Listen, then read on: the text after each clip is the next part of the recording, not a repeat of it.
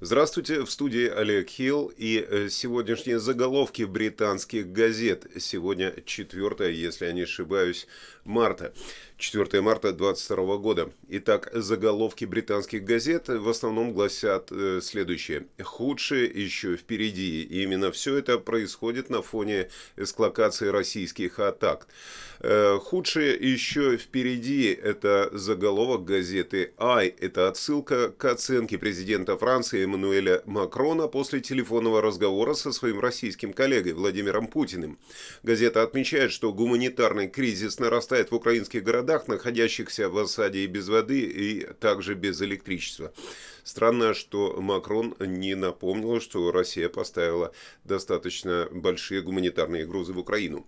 В любом случае, Daily Telegraph сообщает, что президент Путин пообещал захватить всю Украину, настаивая на том, что вторжение идет строго по графику, несмотря на все заявления Украины о тяжелых потерях со стороны России. Газета сообщает, что есть сообщение о том, что сегодня российский президент может объявить военное положение в своей стране. Это шаг, который, по словам Телеграф, даст ему возможность угрожать Западу отключением поставок газа в Европу. Кто избавит мир от этого разглагольствующего безумца, спрашивает газета Daily Mail. В газете говорится, что угрожающее телеобращение, которое дано президентом Путиным, мало соответствует действительности, в том числе заявление о том, что российские войска боролись за освобождение Украины от неонацистов. Почему-то эта газета, опять же, забыла то, что год и два назад они печатали статьи о неонацистах в Украине. В своем телеобращении господин Путин также пообещал уничтожить эту антироссийскую, созданную Западом страну, сообщает газета «Таймс». Утверждается, что российский президент скрыл план вторжения от своего кабинета, который теперь слишком напуган для того, чтобы уйти в отставку, согласно этой газете. Во имя Бога, Путин, прекрати наши страдания, умоляет Daily Express рядом с фотографией разрушенных эм, разрушений в результате обстрелов квартир на Бородянке, недалеко от украинской столицы Киев. Газета пишет, что мир может только беспомощно наблюдать за тем, как э, вчера Путин усилил беспощадную бомбардировку мужественного украинского народа. Тем временем президент Украины Владимир Зеленский призвал э, к переговорам э, Путина, причем призвал их сделать лицом к лицу, заявив, что другого способа остановить войну нет. Газета сообщает, что самый высокопоставленный помощник Зеленского предупредил, что Путин планирует новые вторжения в Европу. У газеты «Гардиан» есть фотография отца, который скорбит по телу своего сына-подростка в больнице в южном порту Мариуполя. Газета пишет, что город подвергся непрекращающейся непрекращающимся бомбардировкам со стороны российских войск. Та же самая фотография размещена на первой полосе газеты The Sun, и э, они призывают президента Путина, э, они называют президента Путина экстремальным гангстером. Э, они используют эту фразу для э, описания украинцев, но э, The Sun считает, что это более подходящее описание российского лидера.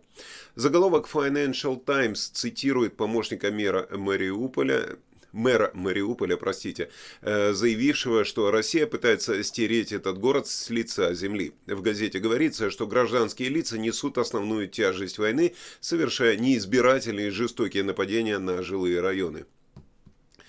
Газета «Метро» приводит новость о том, что число беженцев, покинувших Украину с начала вторжения неделю назад, перевалило за миллион. В документе это описывается как самый быстрый массовый исход в этом столетии.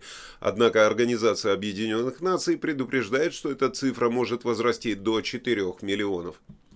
Газета Daily Star опубликовала статью о бывшем игроке Челси Джоне Терри, заклеймив его болваном за то, что он разместил в социальных сетях свою фотографию с уходящим владельцем клуба Романом Абрамовичем с подписью «Он лучший». Во вторник российский олигарх Абрамович заявил, что планирует продать клуб.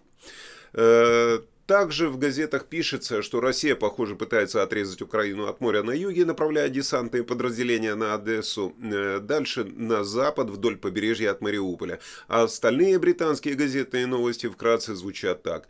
Миррор сообщает, что Бориса Джонсона заклеймили рублевым пуделем за то, что он не вел более жесткие санкции против богатых дружков Путина. В документе говорится, что Великобритания на данный момент преследует 15 человек, в то время как ЕС ввел санкции и запрет на поездки в отношении 702 человек, предупредив, что такие э, шаги могут за занять месяцы. За пределами Украины в некоторых кругах не верят, что бывший министр образования Гевин Уильямсон посвящен в рыцаре. Восстаньте, сэр бесполезный. Заголовок в газете «Сан», в котором говорится, что Даунинг-стрит объявляют, э, обвиняют в том, что они награждают э, кучу вознаграждают неудачу э, тем, кто дважды был уволен с поста министра. Гардиан публикует список того, э, как они описывают как главные министерские промахи э, господина Вильямса, включая то, как он справлялся с тем, что он называет разгромным экзаменом ковида. Вы помните эту историю с учениками. Ну и утверждение о том, что он слил секретную информацию, когда был министром обороны при Терезе Мэй. Мир э, сокрушается о том, что они называют концом добрых дней, после того, как было подтверждено, что австралийский мыльный сериал «Соседи» должен закончиться через 37 лет после своей первой серии. В газете говорится, что 20 миллионов британских зрителей смотрели шоу в пике популярности, но его судьба была решена, когда Пятый канал заявил, что прекратит его трансляцию в прошлом месяце. Сила так Стар резюмирует решение, которое, по ее словам, было принято, несмотря на то, что более 600 тысяч человек подписали петицию о спасении этого сериала. Э, в принципе, вот такие заголовки, вот, вот то, о чем они пишут не на первых страницах, основной выпуск новостей выйдет немного позже, но он сегодня будет обязательно.